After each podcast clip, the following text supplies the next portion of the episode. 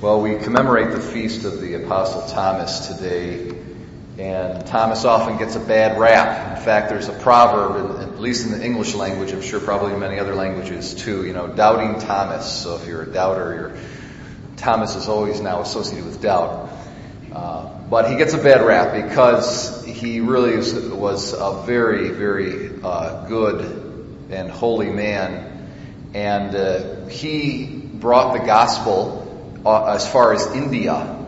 Okay, so it's uh, Thomas by, by tradition, by early historical testimony, brought the gospel as far as India. And there are groups of Christians in India that to this day trace their belief back to his, his work for the gospel. If you think of the word gospel itself, it's uh, the in English, like in a more um, kind of uh, contemporary English translation, it's good news. Good news. All right, because there's a Greek word euangelion, which "you" is uh, means it's a Greek um, prefix that has to do with good or something positive. So it's it's a message. It's a good message. It's the good news. And uh, Thomas maybe is not a person who, by natural inclination, is given to optimism. Okay, he's a little bit of a cynic. Okay, maybe a little bit of a pessimist.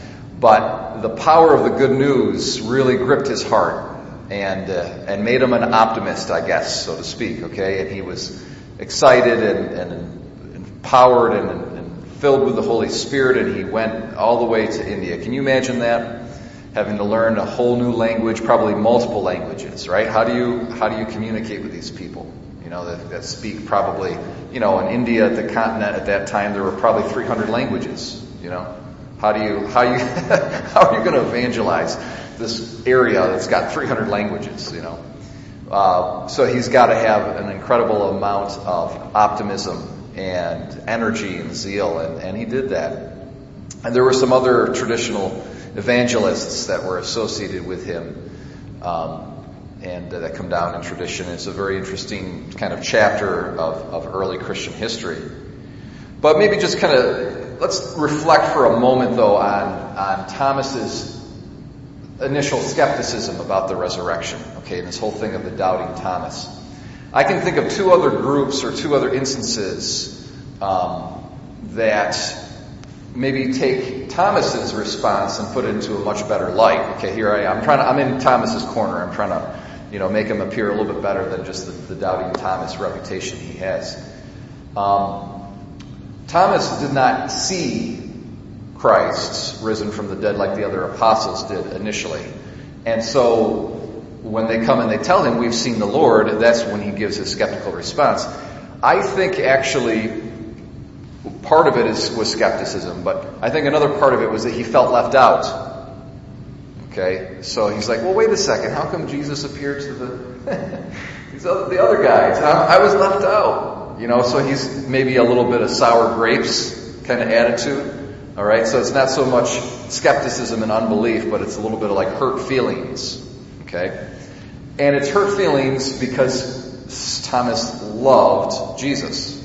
There's another passage in the Gospel of John which I really love, where Jesus is, I think he's he's far away from Judea. I think he's up in the northern part of Israel, and he says, "Let's go back, and we're going to go um, you know, to see uh, Lazarus, our friend Lazarus. And they're like, Lord, you go back there and you're dead. Okay? And Thomas has got this response. He says, okay, well, let's go back, guys, and die with him. so, what Thomas is saying is like, he's, he's kind of a curmudgeon kind of guy, but at the, you know, the glass is half empty kind of a guy, but at the same time, you see how much he loves Jesus. He's willing to go and die with him. Okay, to go back to this dangerous area where the life of his master is under threat. And so he's, he loves Jesus so much he's willing, willing to die for him, and eventually he did die for him, and that's why we're wearing red. Almost all the apostles were martyrs, and they died for love of Christ.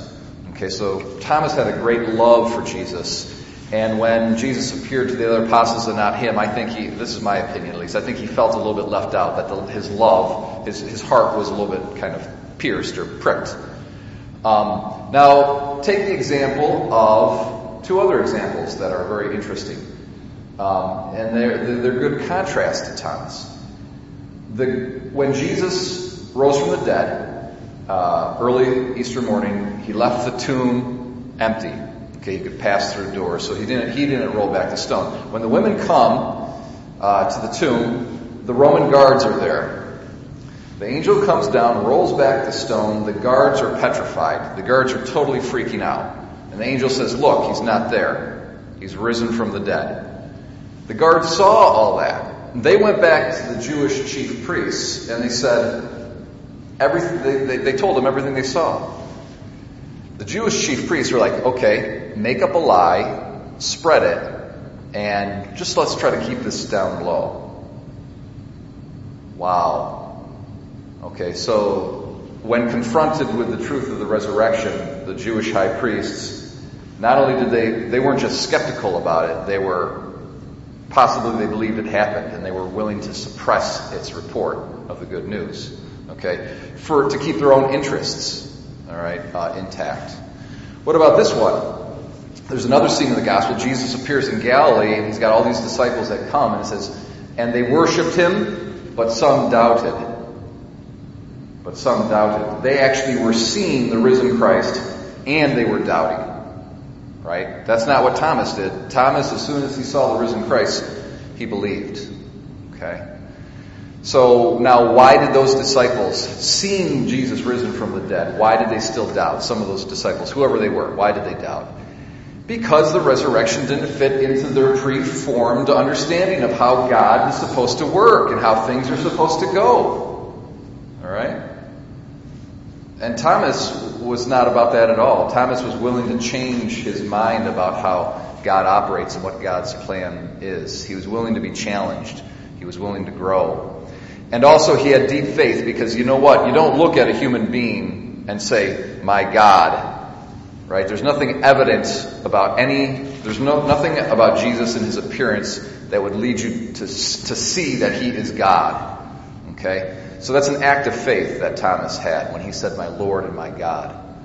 And uh, so he had great love and he had great faith. And uh, his pessimism was turned to optimism as he embraced the good news and he brought it as far as India. And so he's a, a really great example for us all. Um, so we can use the phrase doubting Thomas, but let's not, let's always remember how holy and good of a man he was and, and what he did for us and for the cause of uh, the Christianity right from the beginning. And we honor him today and we ask for his prayers and intercessions that God would grant us the gift of faith